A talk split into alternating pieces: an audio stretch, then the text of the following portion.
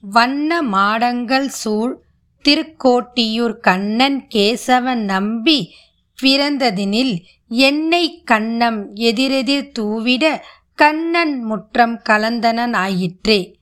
தெய்வங்களும் சித்தர்களும் இது உங்கள் தமிழ் பாட்காஸ்ட். வணக்கம்.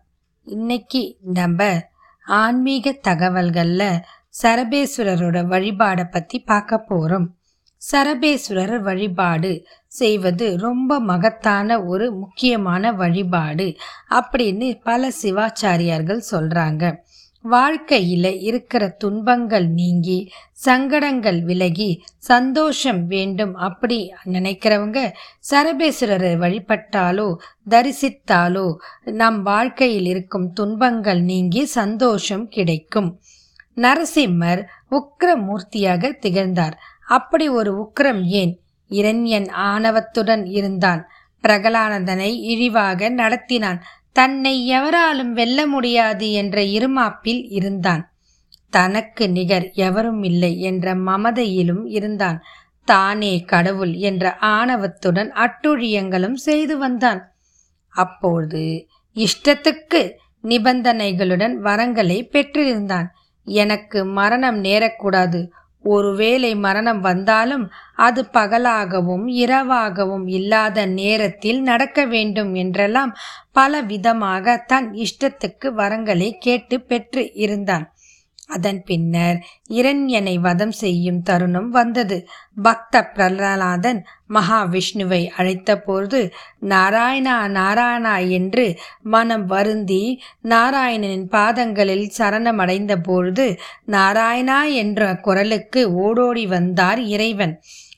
என் வந்து பிரகலாதனின் குரலுக்கு வந்த மகாவிஷ்ணு இந்த முறை அவர் அந்த அரக்கனை அழிக்க எடுத்த அவதாரமே இந்த நரசிம்மரின் அற்புத அவதாரம். பத்து அவதாரங்களில் இதுவும் ஒன்று. அந்த அவதாரம் ஸ்ரீ நரசிம்மமூர்த்தி அவதாரம். கடும் உக்கிரத்துடன் வந்தார்.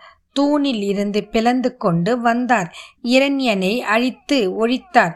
இரண்யனை சம்ஹாரம் செய்த பிறகும் நரசிம்மரின் உக்ரம் அவரை விட்டு விலகவில்லை தனியவில்லை. கோபமும் குறையவில்லை. ஆவேசம் அமைதி அடையவில்லை. தேவர்களும் முனிவர்களும் கலங்கி போனார்கள். செய்வதறியாது நின்று திகைத்தார்கள்.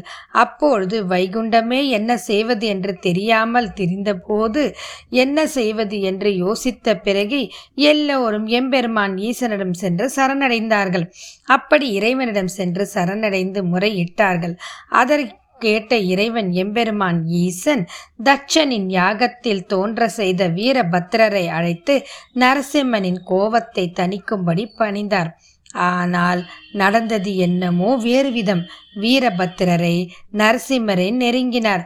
ஆனால் உக்கிரத்தில் இருந்த நரசிம்மர் அவரை நெருங்கக்கூட முடியாமல் தவித்தார்.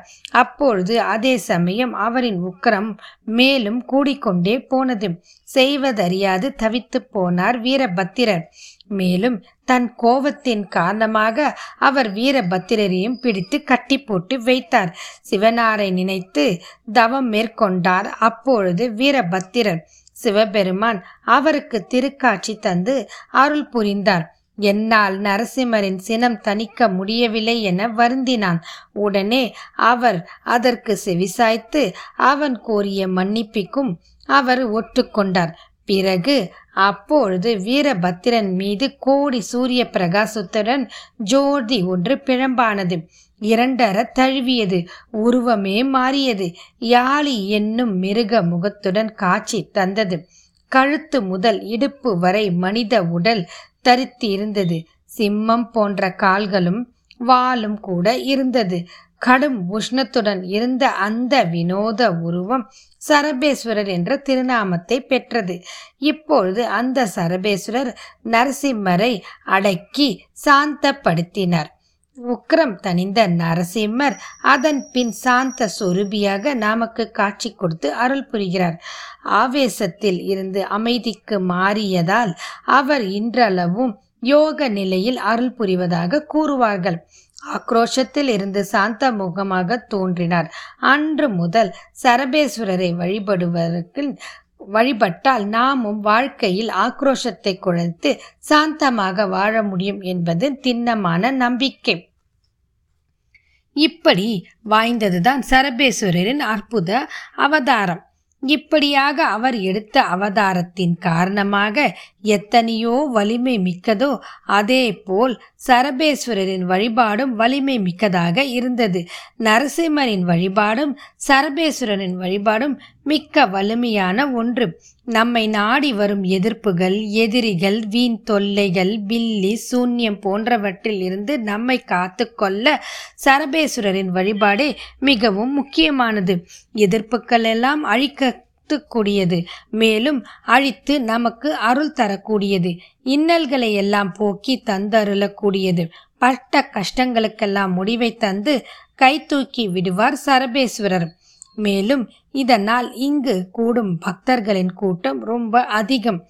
இங்கு சரபேஸ்வரருக்கு தமிழகத்தில் கோவில்கள் மிகவும் குறைவு. சில கோவில்களில் தூண்களில் இவரின் உருவச்சிலையை காணலாம்.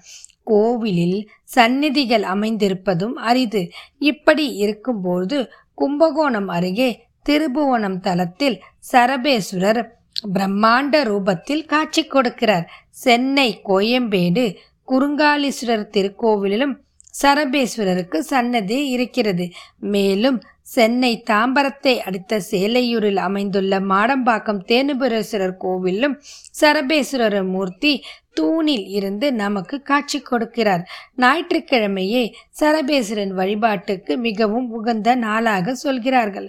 மேலும் அந்த நாளில் வரும் ஞாயிற்றுக்கிழமை நாளில் வரும் ராகுகால வேளையில் இவரை வந்து வணங்கி சென்றால் வாழ்க்கையில் வளம் பல பெறலாம். மேலும் ஒவ்வொரு வாரமும் பதினோரு தீபங்கள் இவருக்கு போட்டு பதினோரு பிரதட்சணம் செய்து தொடர்ந்து பதினோரு வாரங்கள் வந்தால் நம் வாழ்வையில் இருக்கும் அனைத்து துன்பங்களும் இருளும் நீக்கி ஒளிமயமான வாழ்க்கையை பெறலாம் என்று கூறி இத்துடன் இந்த பதிவை இனிதே நிறைவு செய்து மீண்டும் மற்றும் ஒரு பதிவில் சந்திப்போம். வாழ்க வளமுடன்.